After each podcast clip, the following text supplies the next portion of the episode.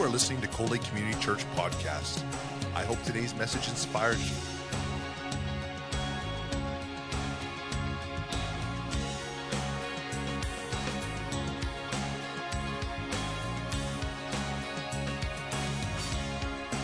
Cold Lake Community Church, a place where families come together.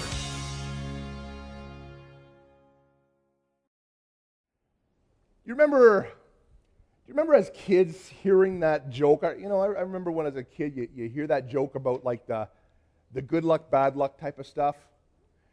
You know, uh, uh, it- it's like, you know, there's a guy who gets to go up in an airplane, well, that's good luck, but then the plane crashes, well, that's bad luck.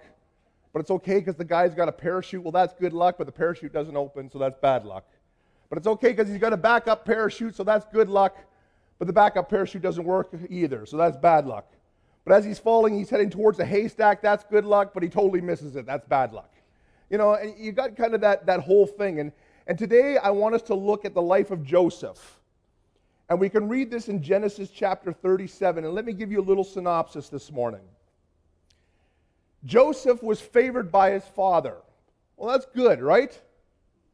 But because he was favored, his brothers hated him. So that's bad. And then Joseph's father, for his birthday, gives him a coat which is just many colors and it's just magical coat. And that's great. But then that causes his brothers to hate him even more and they decide that they're going to kill him. So that's bad. So then what happens is they throw him into a pit and they're planning to kill him. But then one brother sort of feels conviction. He's like, you know what? We can't do this to our brother. We can't kill him. Well, that's good. But they said instead of killing him, why don't you say we make some money off of this and we'll sell him as a slave to a merchant? Well, that's bad. You think you have family issues. So he goes off and he's a slave, but he starts to serve in Potiphar's house. And Potiphar is a well known man in, in Egypt. And he, he, he does so well in there, he has favor in there, that he grows and he becomes well known in the household and he becomes in charge of Potiphar's house. That's great.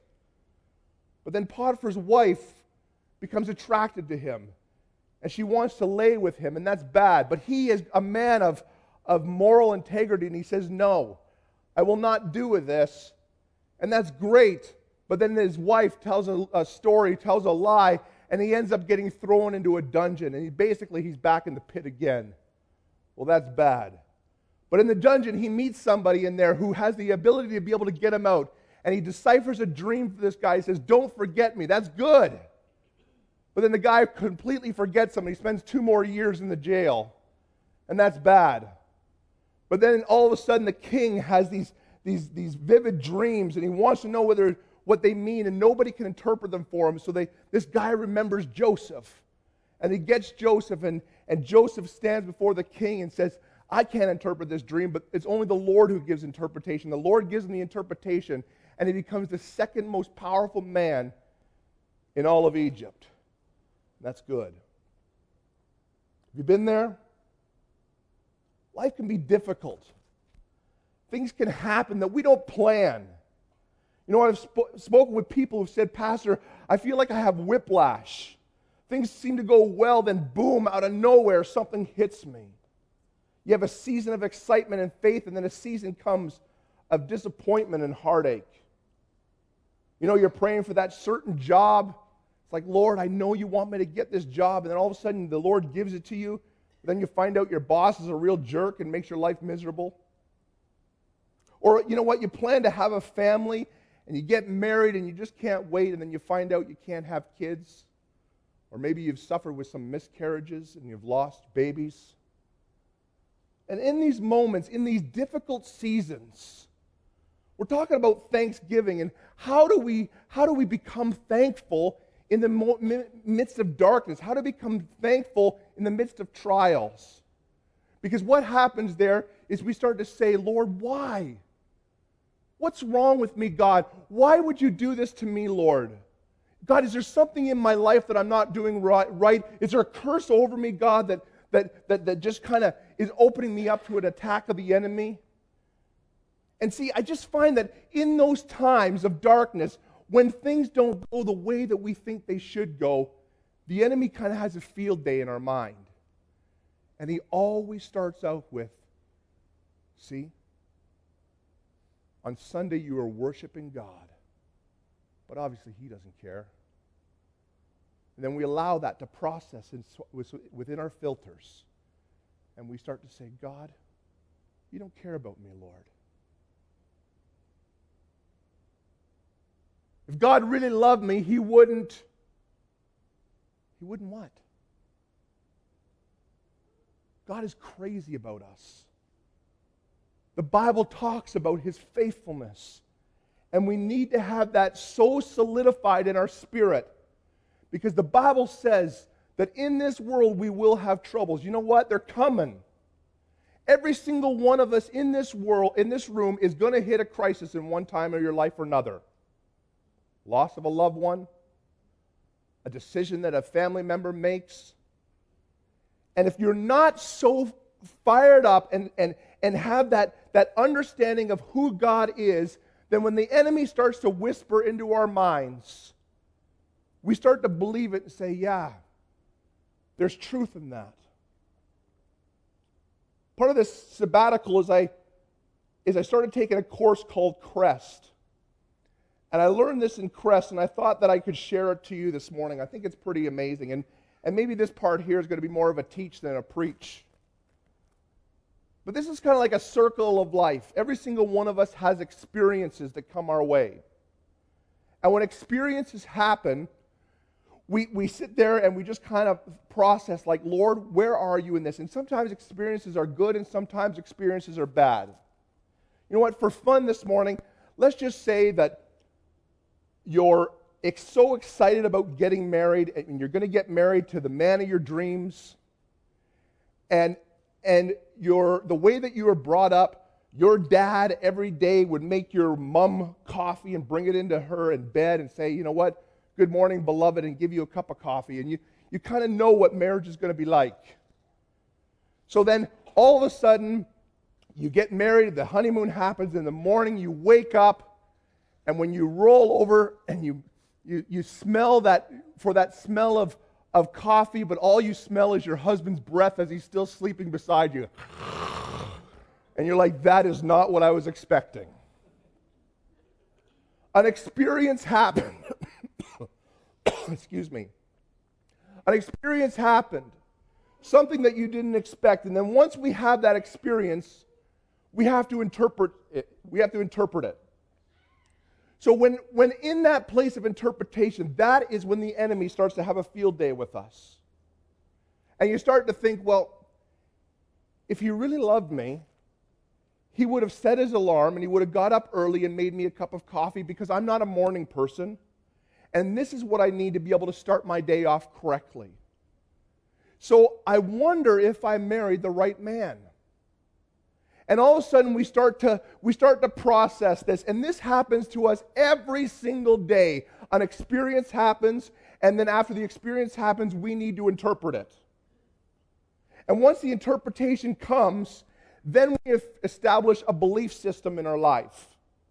You know what? I believe that I have married the wrong man because he has not made me coffee in bed because he doesn't love me.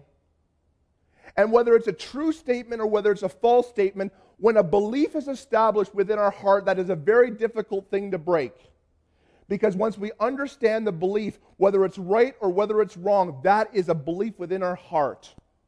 And then once that belief is established within our heart, we have a choice to make. And the choice is always founded on the belief. So when the choice comes up, it's like, you know what? I am not going to live in a marriage with a husband that doesn't love me. You know what? Man, what happens if I blew it and I married the wrong guy and the, the guy of my dreams is still out there somewhere? And then all of a sudden we start to think the choice that I need to make is I need to talk to a lawyer and I need to end this thing right now because it, it is completely a, a nightmare of what I'm living in.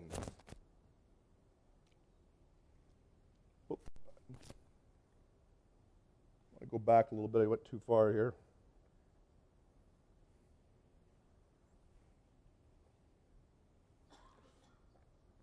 Can you see how your interpretation of certain experiences have developed into beliefs that influence your current choices? Do some of you in this room, as sons and daughters of the Lord need to reinterpret some of the current beliefs that you're carrying on in, life. You know what? This happens again all the time. You know what? I don't know your story, but every single person in this room has a story. Maybe in grade four, you know, they, they had that, that dodgeball game and they were picking teams and, and you got chose last. And then all of a sudden, that interpretation is, you know what? I'm not good enough because I always get ch- picked last. And then junior high is completely different. You go from the elementary school to the junior high, and when you go into junior high, you walk into the cafeteria, and that's a completely different story. And immediately you walk in and you scan tables, and there's all the different cliques sitting at the tables. There's the cool kids table, there's the geek table, there's the jock table, and you walk in and you're just like, where am I going to sit? And if you try to break that social thing and say, you know what, I'm going to go sit with the cool kids, and you walk over here because I'm a cool kid, and immediately they say, you know what, this seat's saved, get away from me. All of a sudden, it's kind of like that dagger that is in our hearts. And that dagger forms beliefs, and those beliefs are developed on complete falsities that carry us uh, out in life until we're 60, 70 years old, still believing, you know what? Uh, nobody likes me. I'm not popular. You know what? I'm the loser of the class. And you walk into your jobs and you walk through life, and you know what? You, you have these belief systems, and the Lord is saying, Son, daughter, I'm crazy about you. You're the apple of my eye. But yet we can't understand that and we can't see it. And we start to say things like, you know what, I'm never going to fit in. I'm stupid. I must do whatever that is for the Lord so He's going to love me more. I'm the black sheep of my family. I can't do anything right. Or God is unfair. God who doesn't love me because whatever took place in my life, God, where were you there? Life can hurt. Things can happen, things we don't understand. But as Francis Chan says well, if I was God, what would you do? And he, do, he said, You do what? The Bible says, Our thoughts are not your thoughts. My ways are not your ways. See, when we start to think that, you know what, how, God, why are you not responding to like I would? It's a very dangerous place to be. Because really, if it was our thoughts, would you send your son to the cross to die for mankind? Could you bear that? Or be like, there's got to be another way. We need to walk in that place and say, God, I don't know what you're doing in my life right now, God. And this journey is very difficult that I'm on, Lord. And a book that I finished last night by John Eldredge is called The Sacred Romance. And that whole book basically talks about the premise of adding new questions. When, when those times that go tough, instead of saying, God, why? We need to say, Lord, where are you taking me in this? Where, where's the sacred romance in here? Because God, I know your word, and your word says that what the enemy has planned for evil, that God will use for good. And Lord Jesus, I just need to trust you. That God, you're not going to leave me. You're not going to forsake me. That God, you've got me in the palm of your hand. And Lord, I'm going to stand with you. I came across this little testimony. And I know there's people in this room who've got some pretty amazing testimonies. And live testimonies, I think, are better than video testimonies. But I just didn't want to, I just didn't feel that to put anybody on the spot or to ask anybody to share something that was really a difficult season in their life. So I thought I'd share this this morning through video. I met this kid in my youth group when I was 15 years old. I went to a very charismatic church, you know, the kind where you lift up your hands and you worship the Lord and you sing Jehovah Jireh 77 times in a row. that was my church.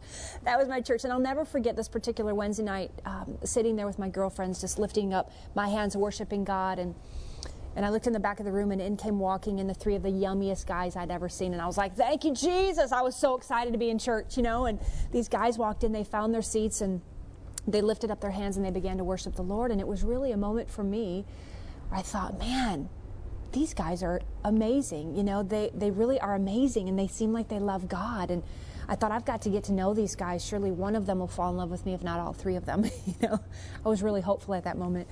Uh, but we lived on the same side of town, got to go to the same fellowship group together. I got to watch their lives and see if they really were interested in the things of God, and I learned that they were. And uh, I had my eye on the youngest brother of the three. He had his eye on me, and I was so excited. You know, every girl in the youth group wanted to date these guys, and they all had their eyes on these guys, but the one brother had his eye on me. And uh, I couldn't have been happier when the phone rang and we went on our first date. I was so excited. And uh, we dated for seven and a half years. And uh, I went off to Bible college and uh, came back from college, and then we got married. And they were truly some of the greatest days of my life. Everything that I experienced in my dating relationship with him now just overflowed into our marriage. And I loved it. He was the guy that. Uh, the, the guy that spoke life into my spirit. He was the guy of adventure and of fun. And I love that. He truly loved me well. And uh, he was my absolute best friend.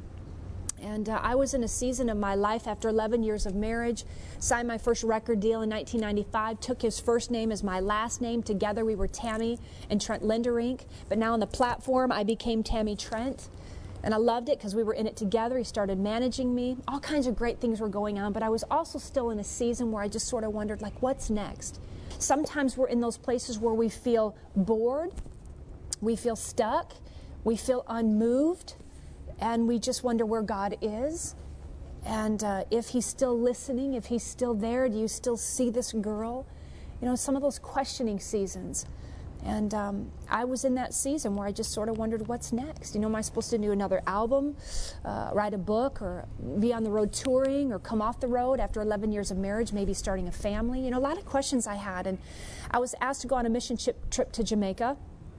And uh, I thought it was a really pivotal time in my life. And uh, I, I, felt like God was really going to do something and show up and um, tell me something important uh, I felt like this was a, a, real important trip. We came to this beautiful, legendary place called the Blue Lagoon, and uh, Trent wanted to free dive in the Blue Lagoon.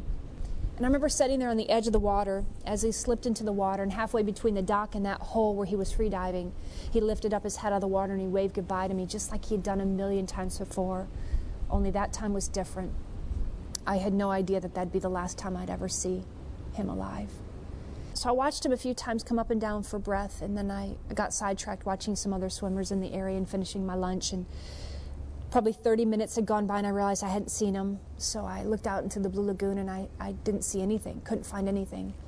I got closer to the edge of the water and started to look out more intently, and I still saw nothing. And I remember that moment, fear gripped every part of my being, really for like the first time in my life. I mean, we've all had fear, and I'm afraid, and but like the depth of fear, if you've ever experienced it, I was experiencing at that moment. I knew that something was wrong, desperately wrong, and I didn't know how to change it. I didn't know how to stop it.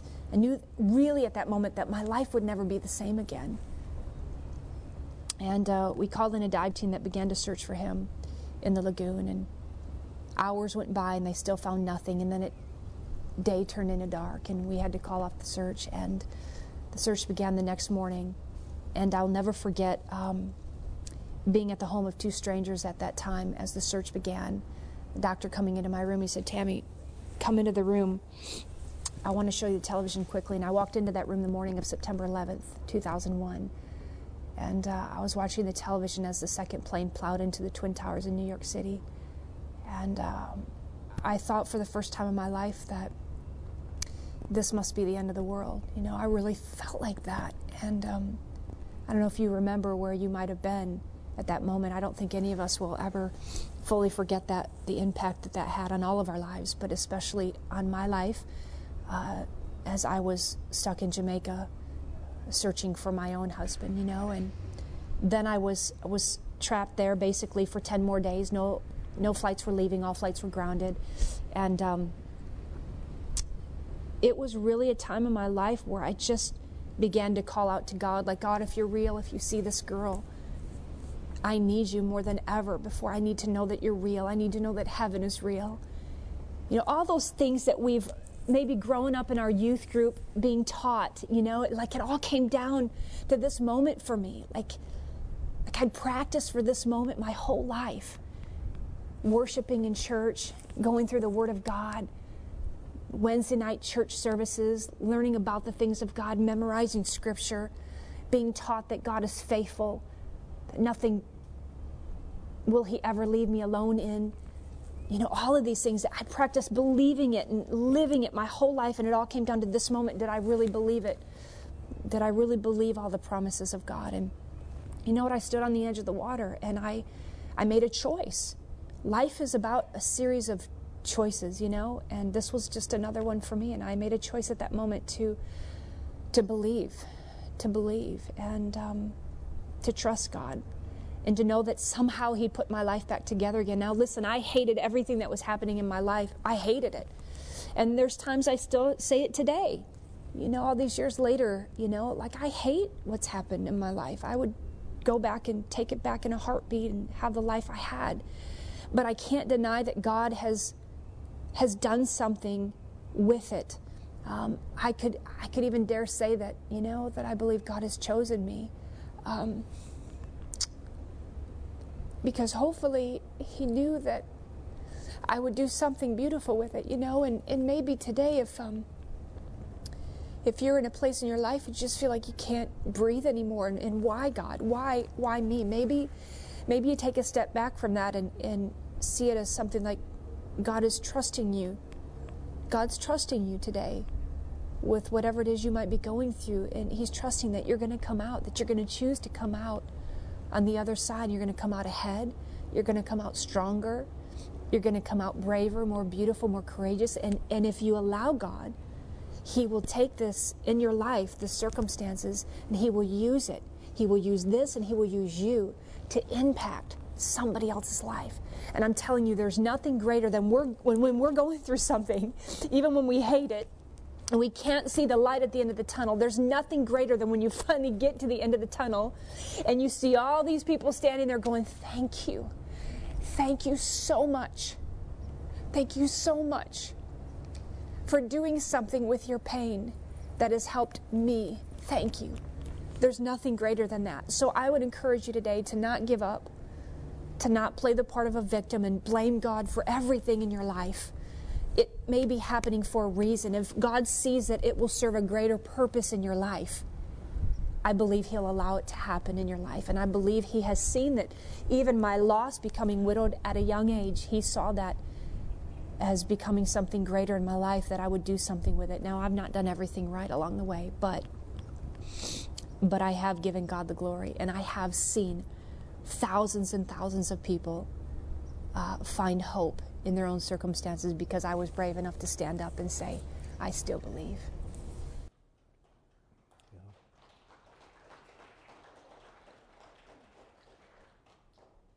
Isn't that a powerful video? Well, friends, the heart of a pastor breaks when I see and I talk to fallen kids that I've ministered to who are now denying Christ. And there's nothing I can say that can really prepare us, I think, for when tragedy does come or when trials do come. But it's so important for us at this time to practice the presence of the Lord in our households. It's so much bigger than just coming to a church service and just hearing the message on Sunday. But it's Monday to Sunday seeking the face of God and just saying, Lord, I want to know you. Lord, I want to know you intimately. I want to chase that sacred romance, God. Because, Lord, when I know you, then I will truly know that you are good. And when something happens and the enemy starts to whisper into our ears and say, See, where is your God?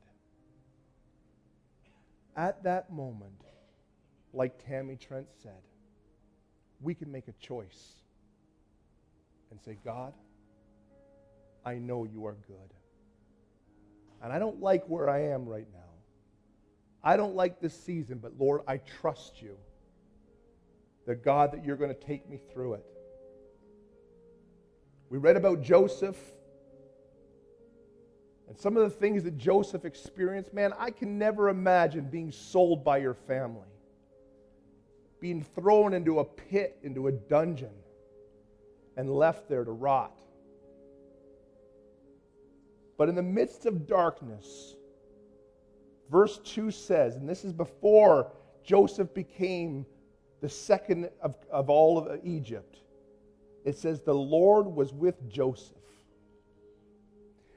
This is when Joseph was taken to Egypt to the Ishmaelite trader, he was purchased by Potiphar, an Egyptian officer. Potiphar was the captain of the guard for Pharaoh, the king of Egypt.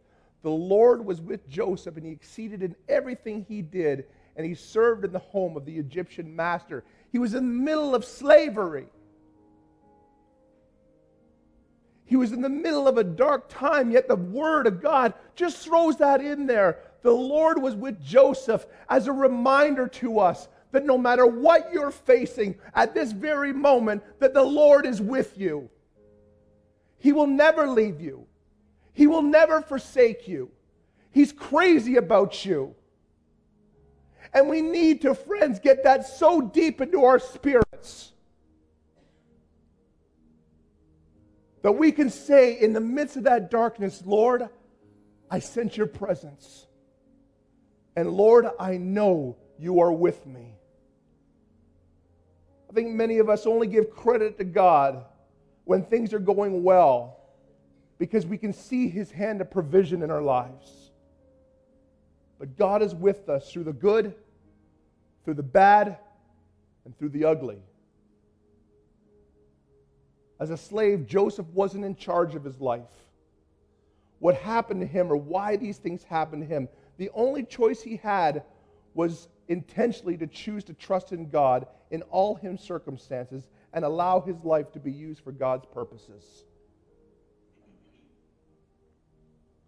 My friends,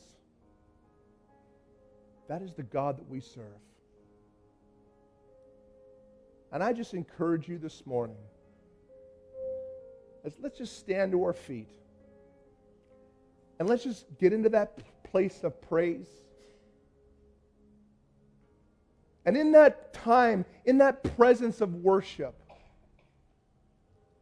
whether you want to come up the front, whether you want to stay back there, it doesn't really matter, but in that presence of worship, that we open up our hearts to the Lord. And we either say, Lord, I want to know you, God. That, Lord, when tough times come, I know who I am in you. I know that I'm a son. I know that I'm a daughter of the King of Kings and the Lord of Lords, and I know that you are good. Or maybe you're here and you're in the midst of it. And as I'm speaking, you're just kind of like, Lord, that's exactly where I am. Lord, I've been wrestling so much just to try to see the silver lining. I've been wrestling so much to see where you are in this. But God, today I'm going to choose not to be the victim. And I'm going to choose to give you the glory and the honor, for you are good. In Jesus' name, amen.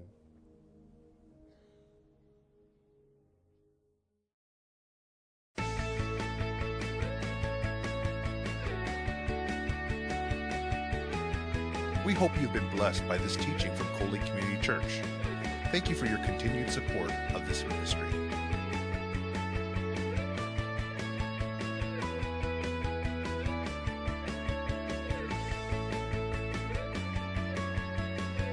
Lake Community Church, a place where families come together.